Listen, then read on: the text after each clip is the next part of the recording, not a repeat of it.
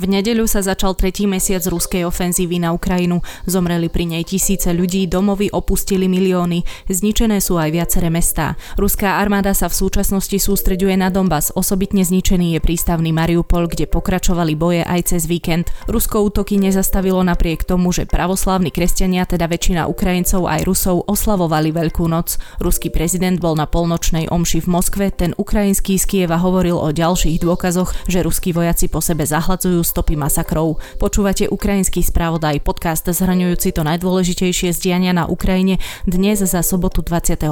a nedelu 24. apríla.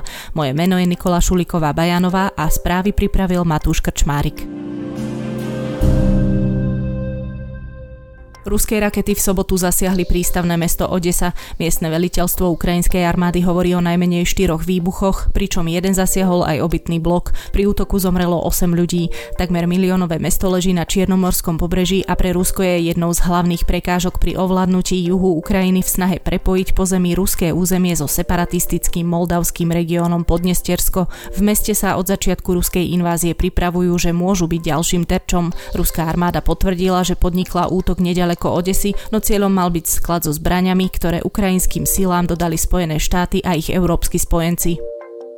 Pravoslávni kresťania tento víkend oslavujú Veľkú noc a Ukrajina znovu navrhla Rusku veľkonočné prímerie pre obliehaný Mariupol. Rusko však boje nezastavilo. Na okamžité zastavenie bojov v meste, aby mohli evakuovať civilistov, vyzvala aj OSN. Zdevastované mesto z veľkej časti ovládajú ruské jednotky. Ukrajinskí vojaci sa zabarikádovali v areáli tamojších oceliarní Azovstal, kde sa nachádzajú stovky miestnych civilistov. Ruské sily oceliarne obklúčili a ostreľujú ich. Na areál už priamo neútočia, no blokujú prístup do neho a obrancov sa snažia vyhľadovať. Vladimír Putin sa zúčastnil na polnočnej veľkonočnej bohoslúžbe v pravoslávnom chráme Krista Spasiteľa v Moskve. Po Putinovom boku stal moskovský starosta Sergej Sobjanin. Bohoslúžbu slúžil patriarcha Kirill, najvyšší predstaviteľ ruskej pravoslávnej cirkvi, ktorý už skôr podporil napadnutie Ukrajiny. Prímerie sa teda nekonalo, no Rusko nedosiahlo v posledných dňoch ani výraznejšie úspechy. Britská rozviedka napríklad v nedeľu uviedla, že Ukrajinci tento týždeň odrazili početné ruské útoky na frontovej línii v Donbase. Napriek tomu, že Rusko dosiahlo určité územné zisky, ukrajinský odpor bol silný vo všetkých smeroch a spôsobil ruským silám značné straty. Uvádza sa v správe, podľa ktorej bojovú účinnosť ruských sil zhoršuje slabá morálka a obmedzený čas na prezbrojenie a reorganizáciu.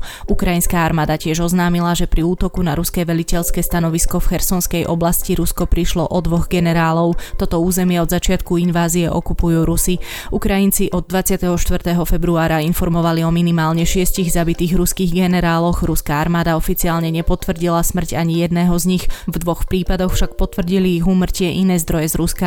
Podľa ukrajinskej armády Rusi stratili takmer 22 tisíc vojakov. Moskva podobné údaje neuvádza.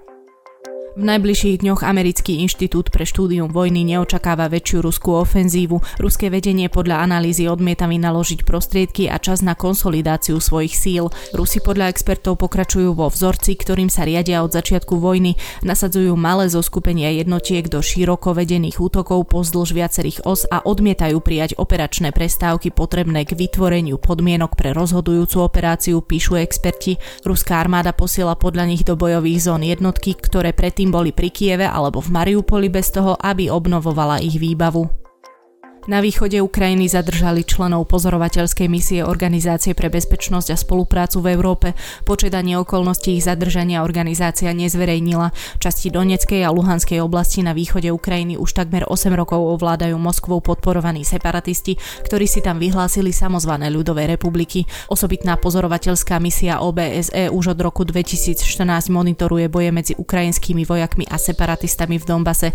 Časť jej personálu oblasť opustila ešte pred ruskou inváziou na Ukrajinu oficiálny mandát misie vypršal koncom marca potom, ako ju Rusko obvinilo zo zaujatosti a zablokovalo jej predlženie.